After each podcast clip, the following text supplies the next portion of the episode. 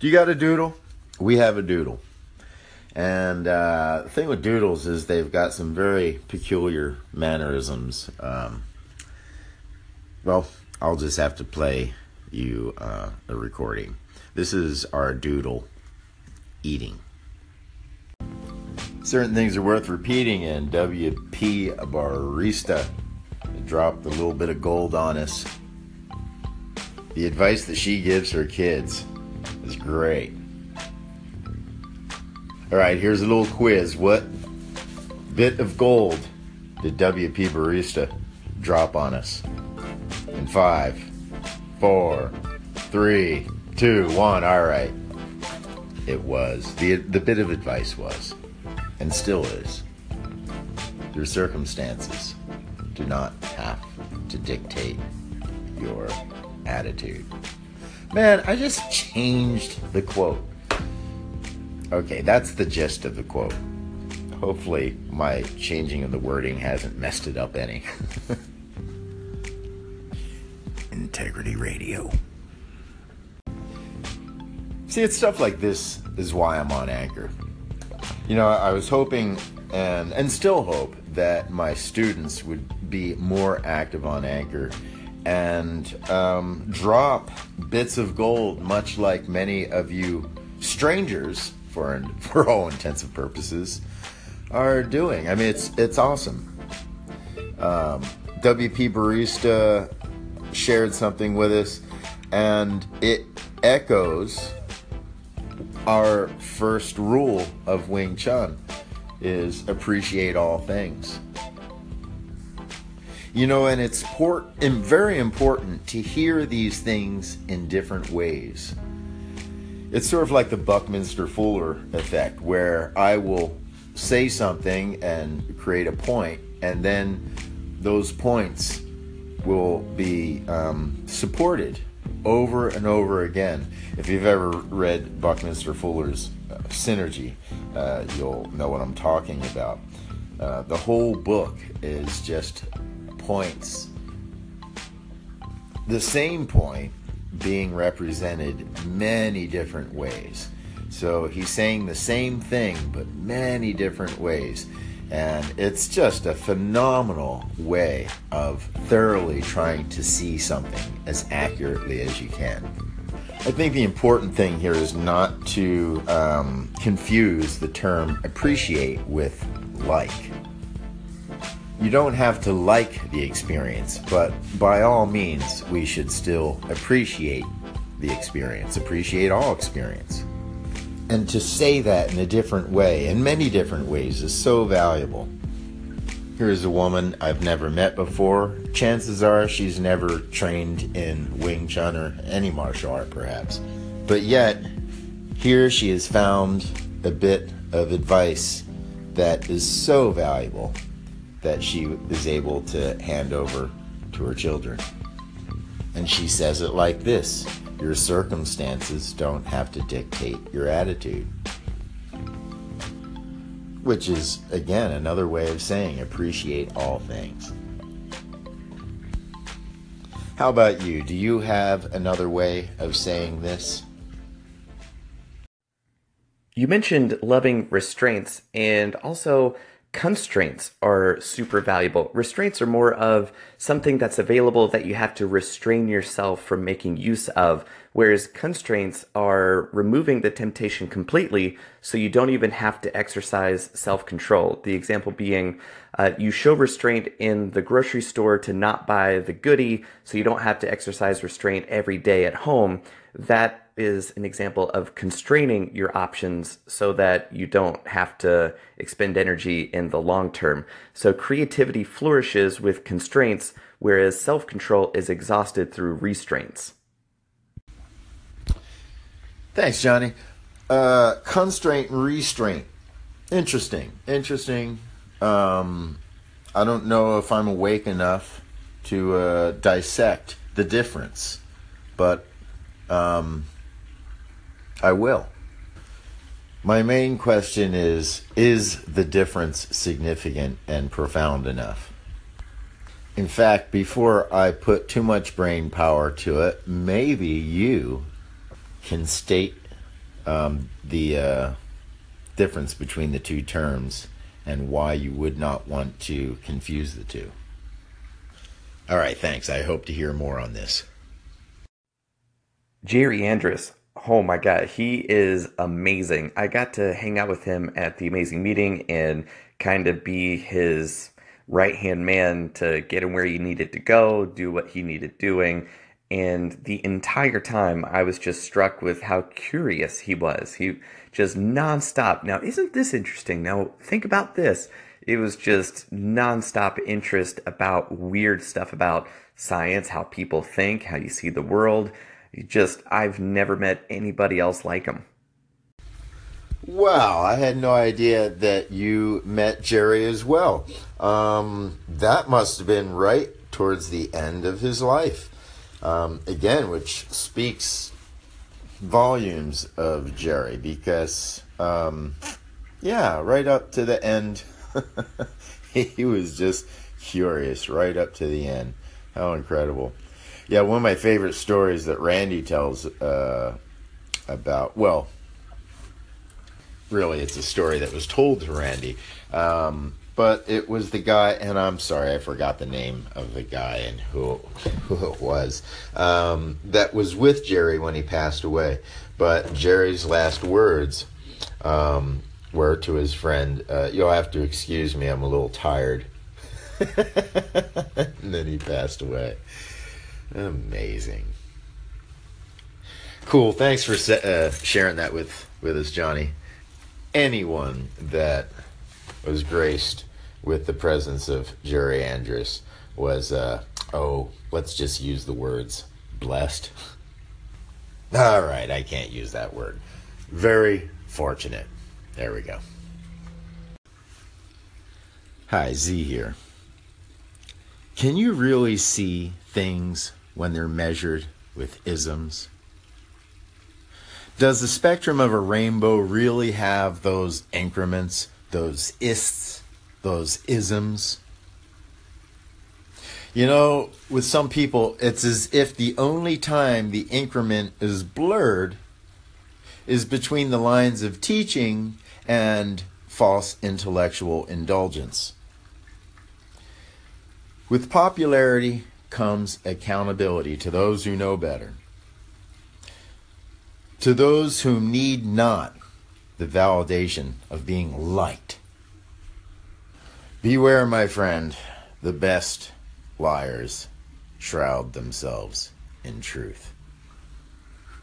Okay, quick rant. It's all about management and building strong communities. You know, there's all kinds of people out there. We just need to put them together and um, manage them uh, properly, you know, social engineering. So uh, we need, there's a lot of people out there who like to fight, right? Let's get all the people who like to fight and then let them fight, right? Uh, there's a lot of people that um, like to do a lot of weird shit. So let's just get all those people together and um, let them do their weird shit. I guess that would be called Burning Man, but you know, It's it's too exclusive. There's way too many people that need to uh, be out there doing their weird shit.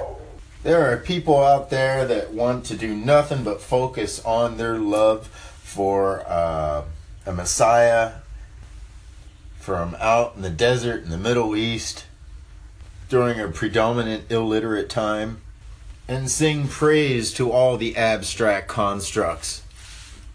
Let them get together all in one place. Oh, let's say Mississippi and the surrounding areas. There are people that love garbage. Let them be the garbage man. Or woe man, right? Okay, Luna is very, very concerned. Let's see what it is.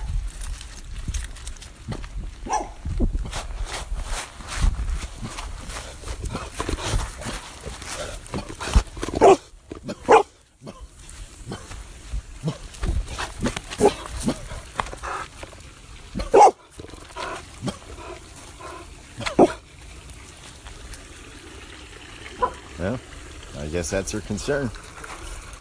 I mean, I know it sounds crazy, but there's people that want to be killed. And there's people that like to kill. Those people kind of need to go to the same place and, uh, you know, have fun. Have at it.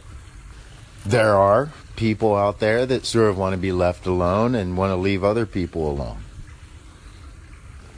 Of course, they should all be living in Hawaii.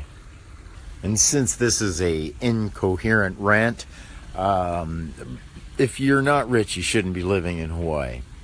However, unfortunately, there are a lot of people in Hawaii that aren't rich, that should be rich. My Kung Fu instructors in Hawaii are a prime example of individuals that should be rich beyond their wildest dreams. Bill T, what are you doing? What are you doing? Huh? Saying good morning. Saying good morning? Yeah. All right, say good morning. Good morning. What are you going to do right now? Take care of business? Yep. All right. Okay, and to continue with my incoherence, uh, man, I am trying to encode this one video, and it just won't encode. Other in videos will encode, uh, you know, that text encoding that we got. But this one just will not encode. Uh, I mean, it will show up, but then when I try to post it, it, it just won't, uh, won't, won't do a thing. All right, if you pardon me, just, just for a second here.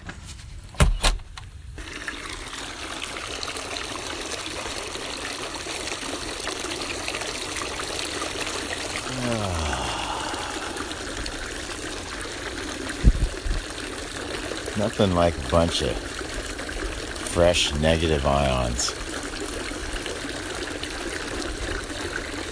Don't ask me what negative ions are. I'll only look it up for the ten thousandth time and then forget. It's supposed to be good for you. It's sort of like electrolytes. Speaking of liars, did you know that there's such a thing as an honest liar? Well, in reality, anyone that is telling a story um, is a liar, but the moral of the story may not necessarily be a lie. In fact, in order to communicate a truth, most often we have to tell a story or a lie. Um, or some sort of abstract of that truth, such as mathematics, music, art, or dance. Well, one of my favorite honest liars just had a birthday, and uh, we'll actually be seeing him soon. Uh, Randy has just turned, oh, I don't know, four hundred years old or something. I don't know. He's a superhuman. Well, just in case you've been living under a rock, they actually made a movie called An Honest Liar, which is a movie about uh, my dad. I like to call him Daddy. Yeah, every time I see Randy, that's what I do. I say, Daddy. He was actually my foster dad. But anyway, they made a movie about him, so check out this trailer.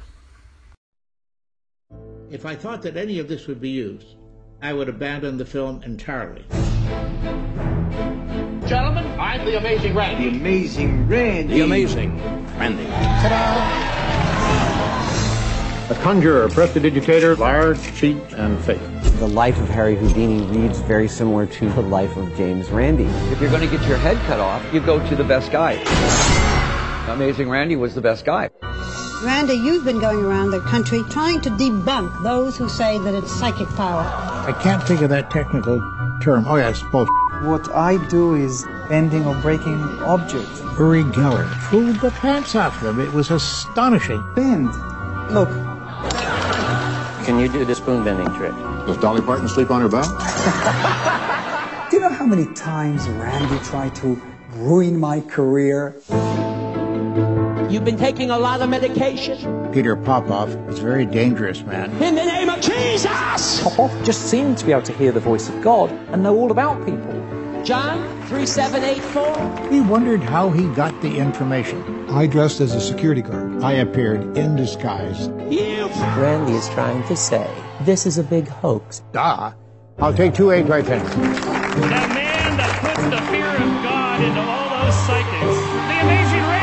The Amazing Randy. The easiest way to be bigger than yourself is to lie. It was terrifying. A man who's devoted his whole life to uncover real deception has at the center of his life a deception. Only one of these people is sworn to tell the truth. What a situation. No matter how smart or well-educated you are, you can be deceived.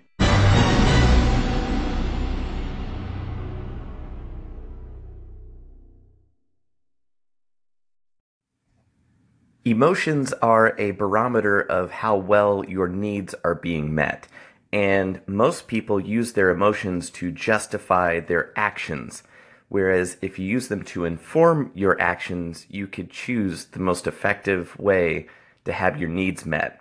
So it's that the emotions come first, the logic comes second. What you choose to do with that is your choice. It's just most people are in the habit of bypassing the choice and running on autopilot with programs that they learned when they were kids. Hi, Johnny. About emotions, I would even go as far as saying that they never even go through the mammalian process or the frontal lobe, running on pure emotion. Of course, we see extreme cases of this in the extremely mentally disturbed.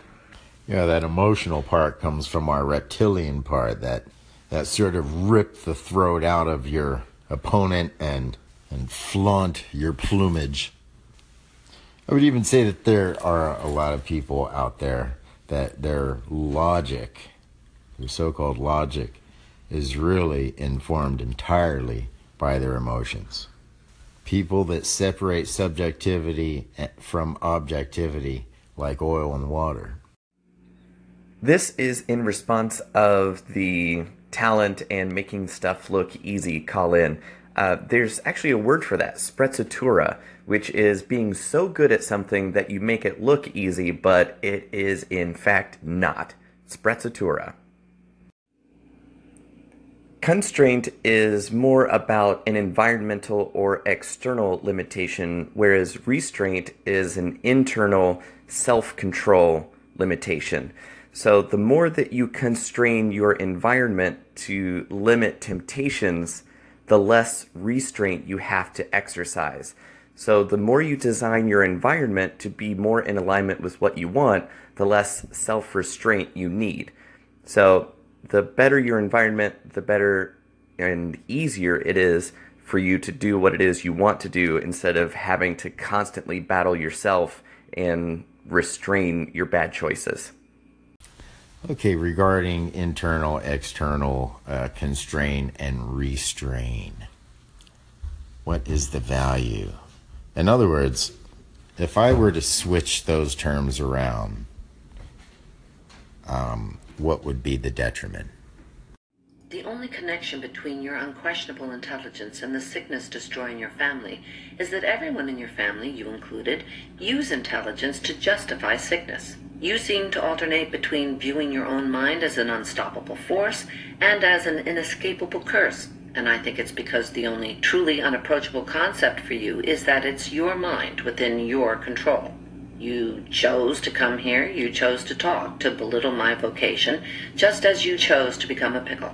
You are the master of your universe, and yet you are dripping with rat blood and feces, your enormous mind literally vegetating by your own hand. I have no doubt that you would be bored senseless by therapy, the same way I'm bored when I brush my teeth and wipe my ass. Because the thing about repairing, maintaining, and cleaning is, it's not an adventure. There's no way to do it so wrong you might die. It... Okay, maybe I'm too stoned or too stupid, but I listened to that last segment at least twice. And uh, I, I didn't get it. Maybe it's just because I truly do not accept the premise of a mind. Side rant. Back when I used to perform mime out on the streets, at the end of my performances, I would break character and speak. And of course, the thing I would say. Thank you for watching my show. And ladies and gentlemen, remember, a mime is a terrible thing to waste. And then I'd pass the hat around. And I realized that the definition, or at least the common definition, is, is the mind is what uh, is the function of the brain. So the, the brain doing stuff is what the mind is. That doesn't say anything. And in fact, I think it's ignoring the body's role. Oh shit, am I a narcissist? Am I not getting the joke? Can all I see is my narrow-minded perspective? Stay tuned as Johnny, perhaps, elaborates on his last segment here on Integrity Radio. And remember, a mime is a terrible thing to taste. I mean, waste.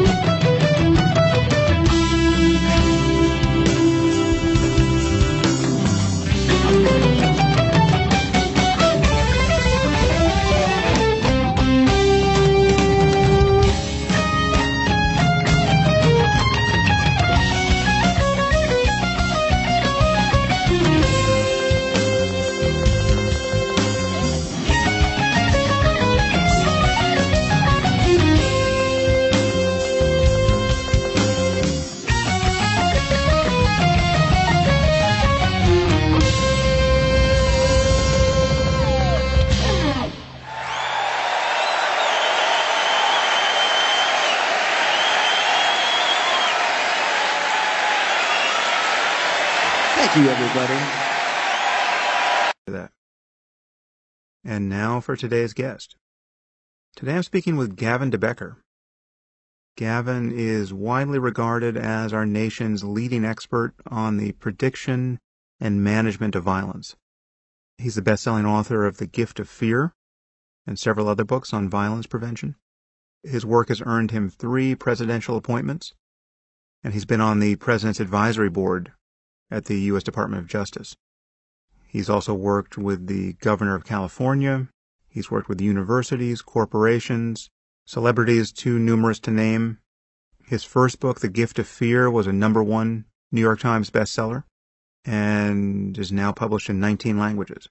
And Oprah Winfrey dedicated a full hour on her show to commemorating the tenth anniversary of that book.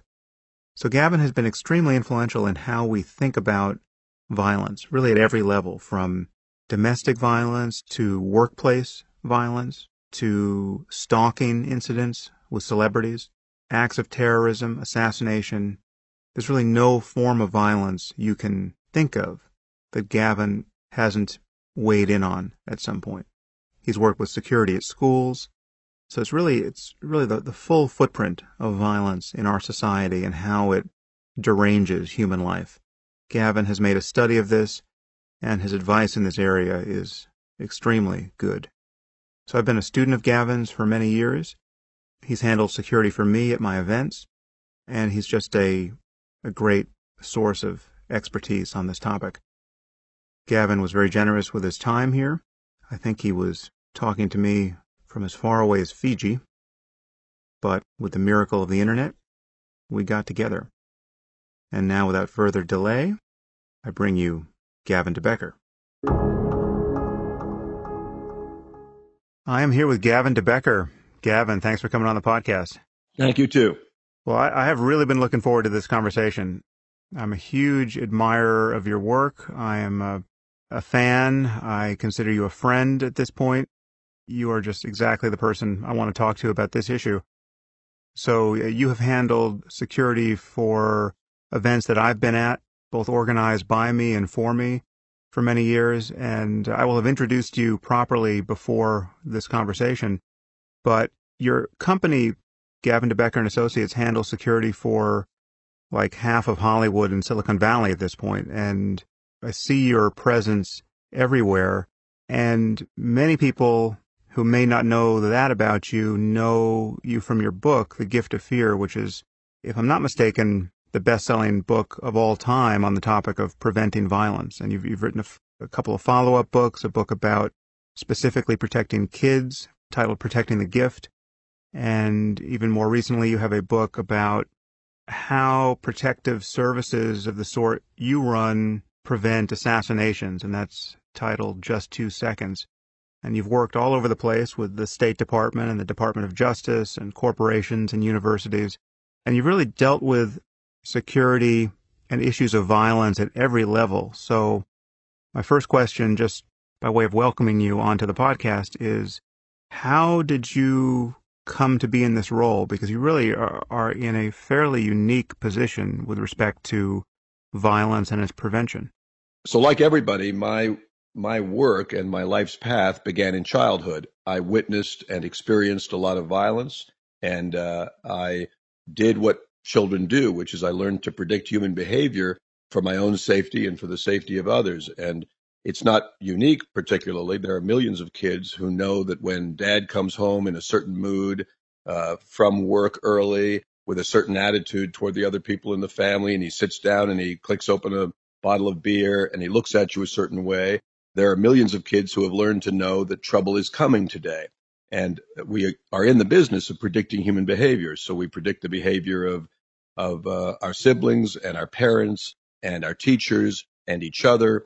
And what I did is, by accident or by intent or by fate or destiny, I uh, systematized and, and really studied the ways in which human beings make predictions.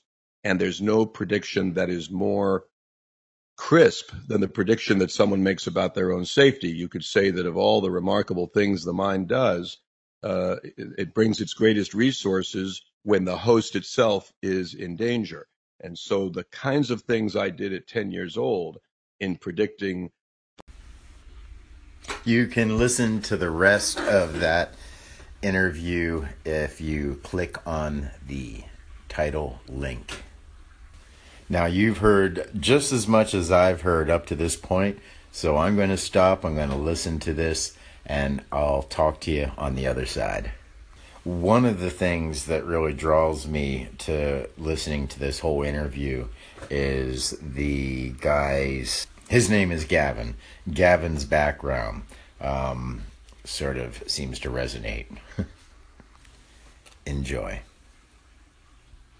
All right, this is the, here's the cheater notes for the Sam Harris, uh, uh, his interview with Gavin de Becker.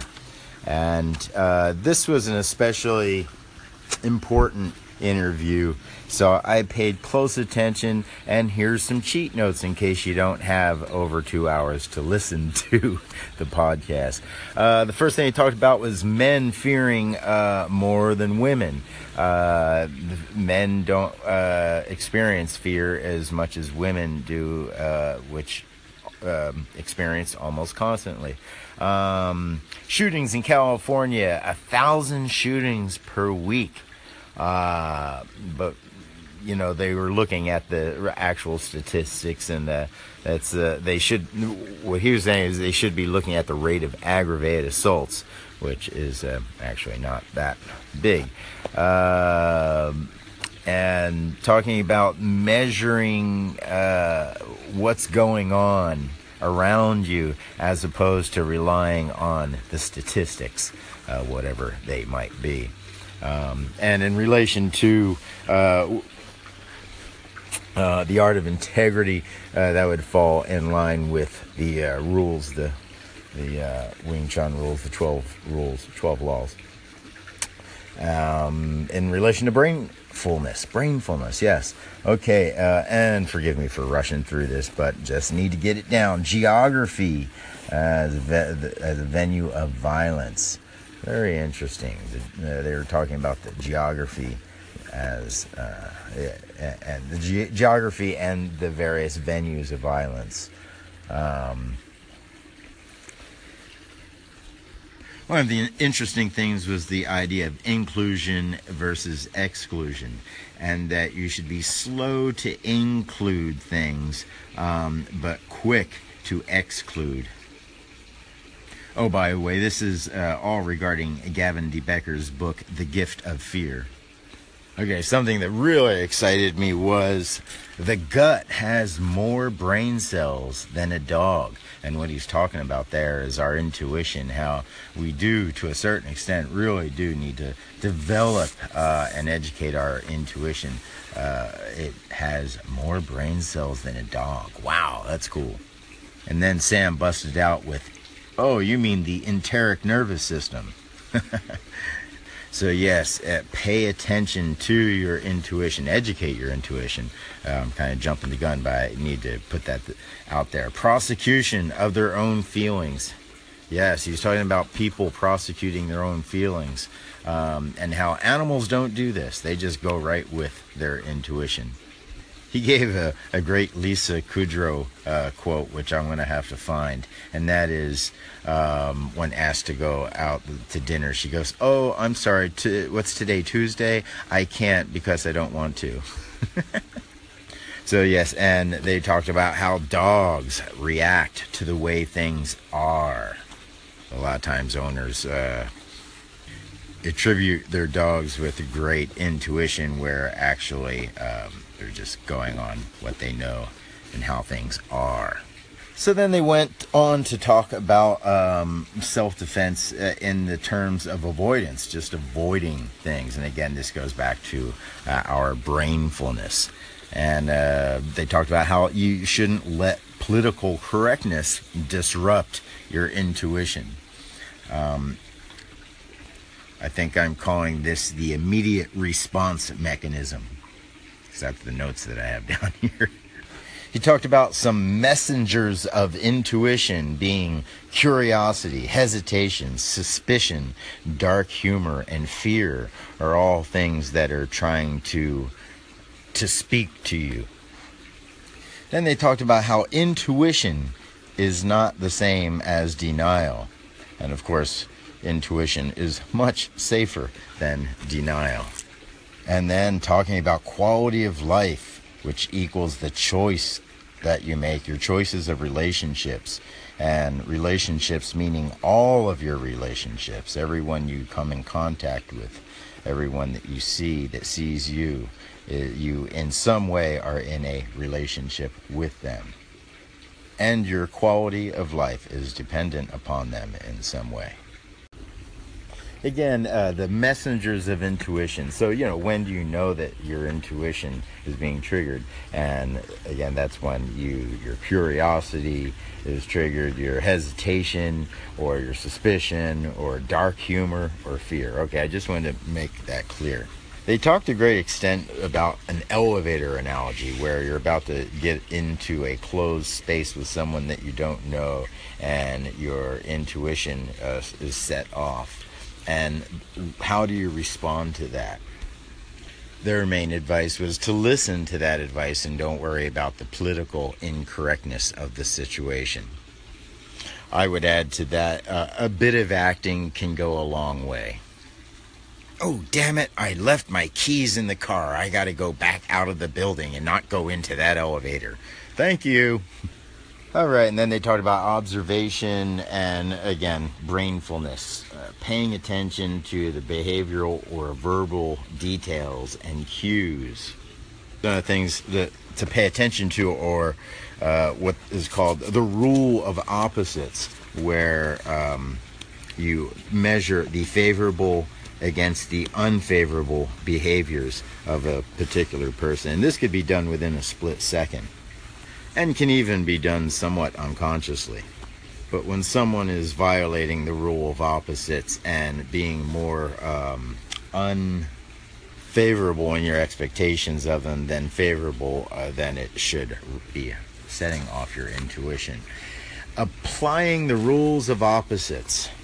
Yeah, so expectations at a situation that have been violated clue our intuition.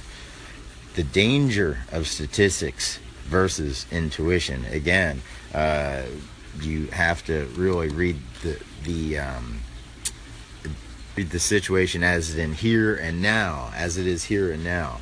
So um, you don't become a statistic, right? So some of the tricks used: unsolicited unsolicited promises are used to manipulate. Uh, we talked a, a lot about that in um, at, with magicians and narcissists.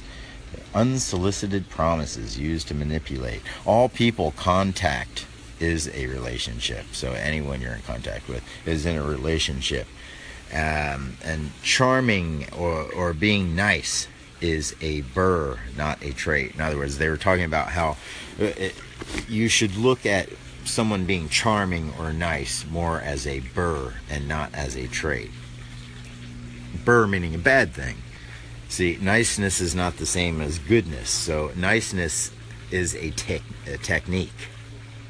So again, personality is technique. This is something that they talked a lot about, and this is huge. Personality is technology.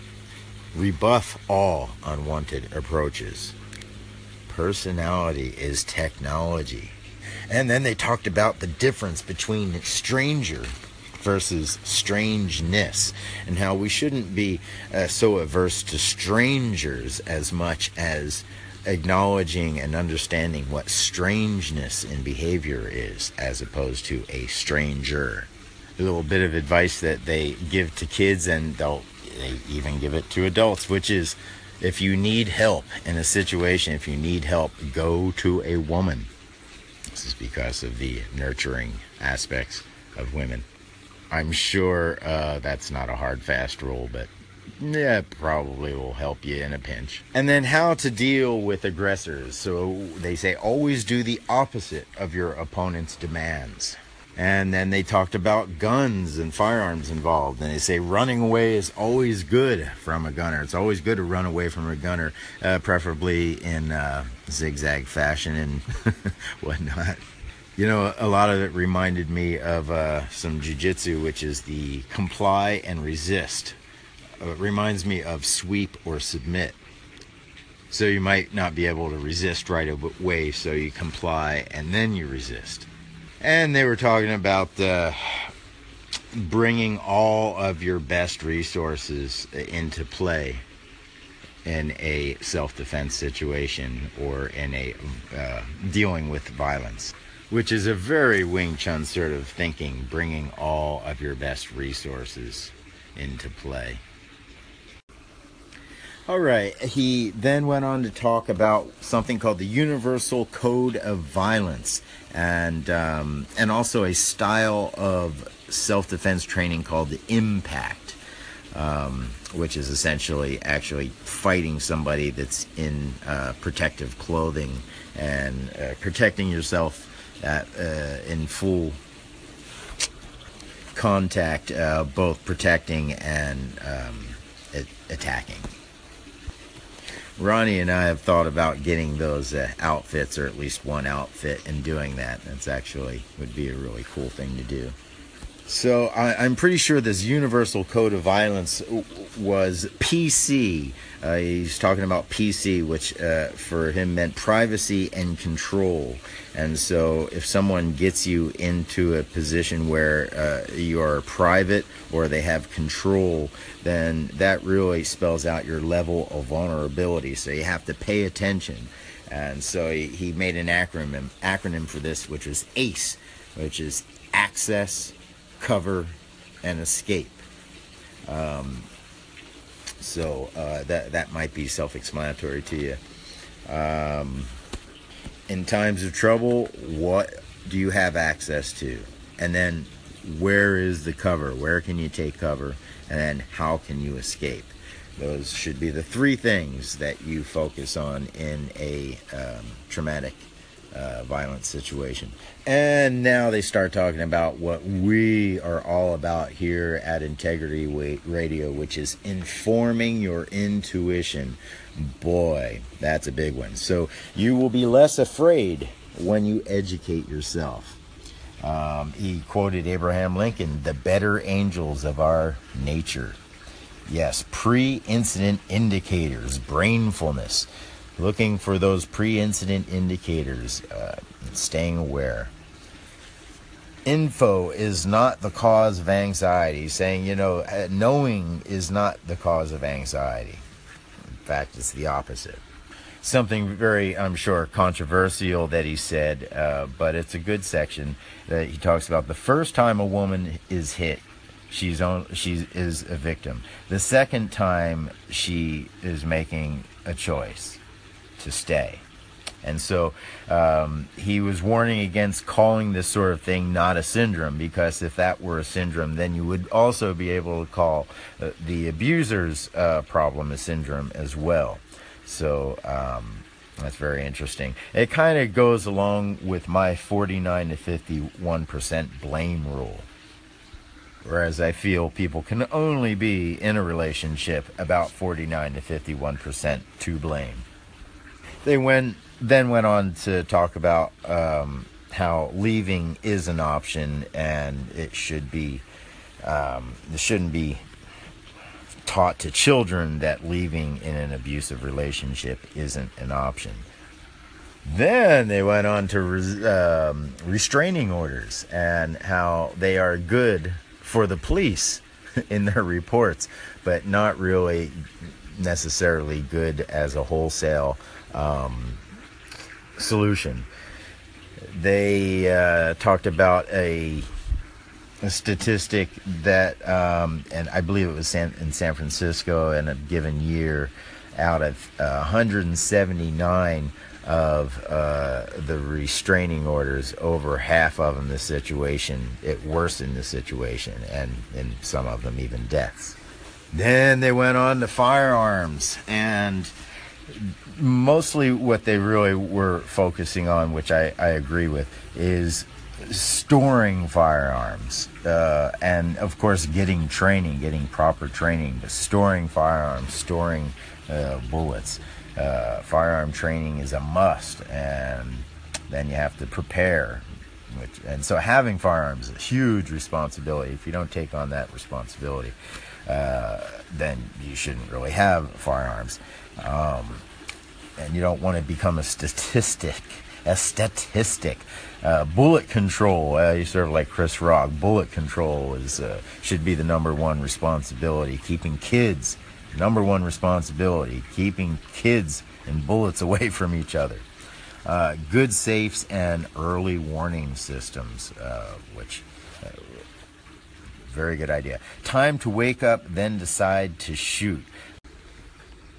So, in other words, having a, a gun, a loaded gun right by your side while you're asleep, probably not a good idea. Things should be locked up. And something that you have to, you know, take a second or so to get to before you start shooting. So, and it's, they throw a statistic out there. More people are killed by toddlers than terrorists. How's that? Did you hear that? More people are killed by toddlers that get their hands on guns than terrorists. That's insane. Um, you can also see or uh, hear Sam's podcast called Riddle of the Gun, um, where he goes into great depth on his views on firearms. And uh, Gavin actually called Sam's podcast on the gun, Riddle of the Gun, a nuanced view. And I got to thinking, a nuanced view isn't a polarized view, um, just in general. And uh, tissue damage. They kept referring to getting shot uh, as tissue damage as opposed to um, getting shot. Um, Is semantic in regards to a lot of people. Most people who get shot don't get killed. They just receive a great amount or a certain amount of tissue damage. Um, then they went into the future of weaponry, um, specifically weaponized drones and remote control, um, and especially body armor. Talked about the evolution of Um, Of, of weapon, weapons and killing, from close quarters to uh, to bludgeoning with rocks, and then uh, cutting with swords, and uh, all being sort of proximity. And then we got into this long distance tools such as arrows and uh, even poison, right? And and uh, then of course bullets and rockets and uh, those sorts of things. And so, Uh, with more uh, your that more use that promoted more use when you didn't have proximity, when you didn't have to be right there, when you can do the killing from afar. That has created a lot more of um, that sort of willingness to go out and kill. Um, video, collective pitch drones. Wow. Okay. Yeah. A little note to check out collective pitch drones and swarming drones, because they're coming, and they're, well, they're here, they're not coming. And the last thing that they wrapped everything up with, which is funny because uh, Ronnie had touched on this uh, on uh, some segments that she did a couple days back, which is celebrity worship, and um, the effect that assassinating celebrities has on society, and um, and how the media really eats up the backstory of the criminals um, that um, that commit these crimes, uh, essentially for the sake of notoriety, or often perhaps in the sake of uh, notoriety. And wrapping it up with the unwanted pursuit, any sort of unwanted pursuit.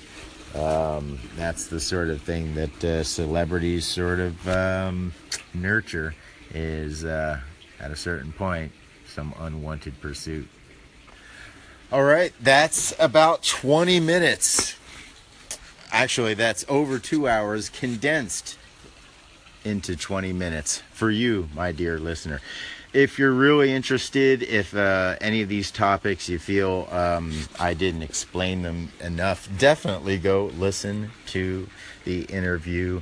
The link is on the text, the uh, title, from a few segments back.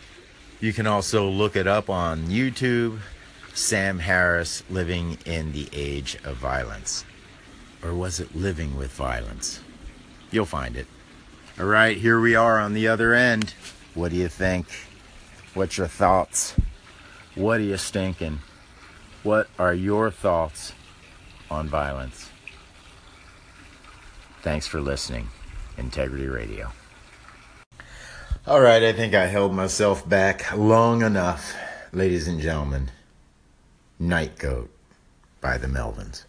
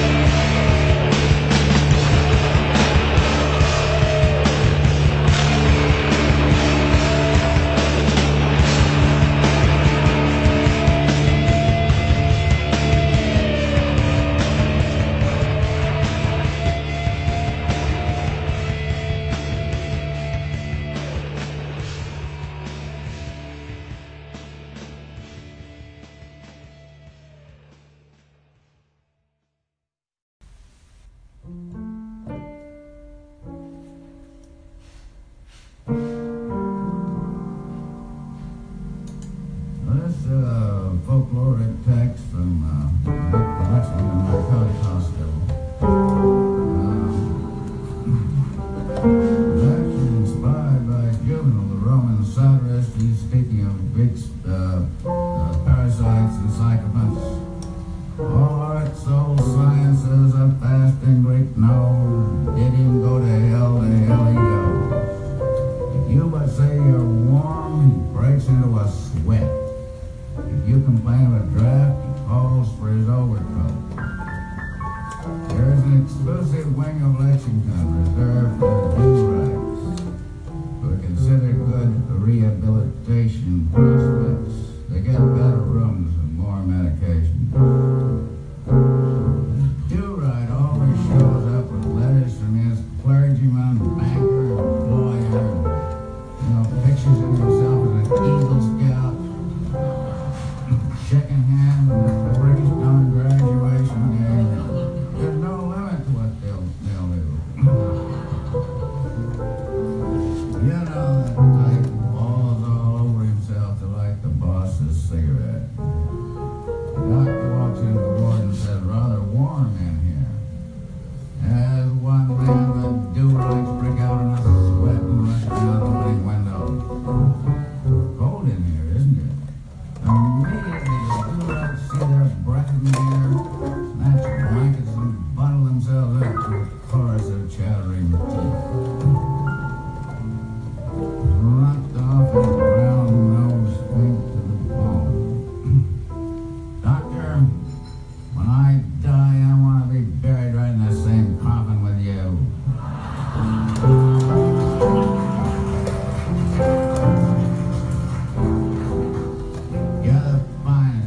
most decent, most mm, deeply humane man I've ever known.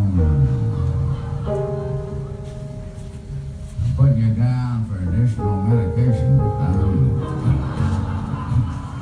you,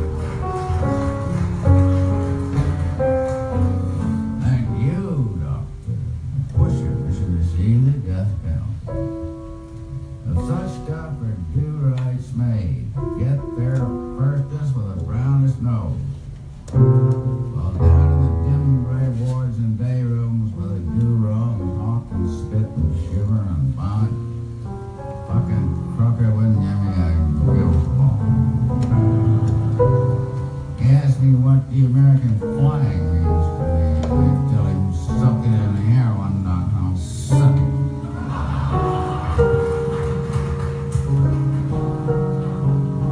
Said I got the wrong attitude. I should see the chap and get back to Jesus. And then, with tears streaming down their lousy pink faces, the two rights leave up as one man and pillow out the Star Spangled Banner. I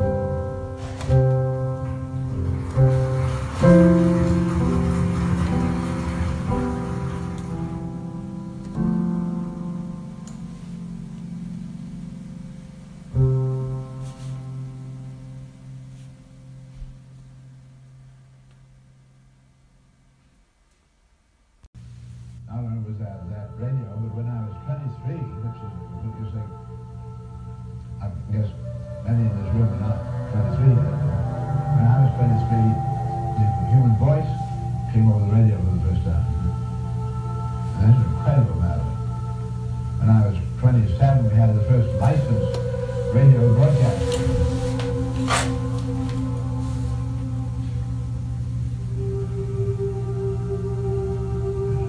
thirty-eight, I was asked to go on the experimental T V studio program in New York where the Columbia Broadcasting had seventy sets, which in the various scientists and their board of directors' homes, and, and they had experimental programs going on, so I, they didn't have any money for paying anybody. The man who ran it, Gilbert Sellers, a friend of mine, ran the studio, and so I often appeared on the program, but we don't have television operating in the United States until after World War Two. So we were talking about, I was I was forty, forty-five when we had our first television. and, uh, and yet and nobody thought at that time you were going to have, they didn't know you were going to have transistors, they didn't know you were going to have, man was going to have satellites going around the earth, they didn't know we were going to have radio relay satellites, they were going to be able to have programs coming to any, coming out of any part of the earth or any other part of the earth, absolutely. Not one of these steps was ever anticipated by any of the others. So that having experienced that, I also experienced living with my fellow human beings who I find no sooner had it happened than he said, I knew it all the time. I'm not one of those to be surprised or sort of in on it, you know. I'm going to be responsible. And there was a, there was a strange vanity of man, and I think the vanity that he has was essential to his being born naked and helpless and having to make this fantastic number of mistakes he had to make in order to really learn something. And I think he was so disgruntled, so dismayed by the, the mistakes and the errors that he would never be able to carry on. He had just been absolutely discouraged. So he was given a strange vanity to say, continue sort of making himself exempt. And he was, he, he was some kind of privileged man, always in. And he was able to then quite clearly deceive himself a great deal. So I find everybody today going to get lured in by that. That's absolutely simple logic. Now, there, it is obvious and simple and logical, provided you were born, and this has happened in your lifetime, you can see how it happened. I began to realize with that rapid change going on, which was I was anticip not anticipated, that what people call natural when I was young, the natural related to a state before these great changes occurred, where we were supposed to say we were inherently remote from other human beings, no way to get the other human beings. And all the customs had developed over millions and millions of years of of tribes and, and little communities being isolated one from the other. The, how we got on to one another, seeing everybody, you saw everybody a great deal all the time. The conditions that were really brought, brought about by the constant proximity, brought about human behaviors, which we have now rules, as everybody says that, the older people say that's the way to carry on, that are really no longer germane to the conditions that are permitted. And I began to realize that this, that, that for instance, to me, having been born before flying for the Wright Brothers, it, to me it was a very extraordinary manner that man could fly. And suddenly his first flying was fraught with real danger. And you admired very much the people who were able to, to accomplish it without without failing. And our first automobiles that I had, my first automobile, the, the automobile tires with my first car would probably blow out within a hundred miles. You was, you was stopping.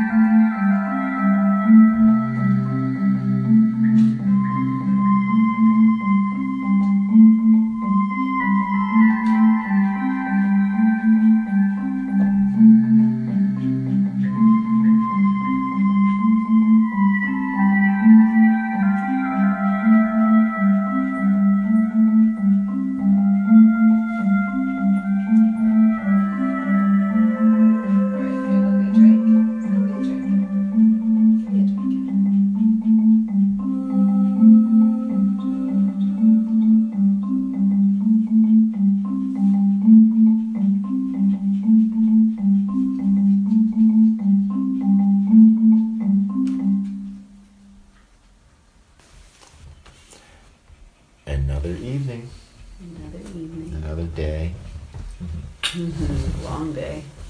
Yeah, you had a you had a, a return of a long day, didn't you? Yes, two long days. Oh my. Well, mm-hmm. Mission accomplished, though, huh? Mm-hmm. Yeah. All right, folks. Well, uh, thanks for listening to us, and we'll see you on the other side. Good night. Integrity Radio.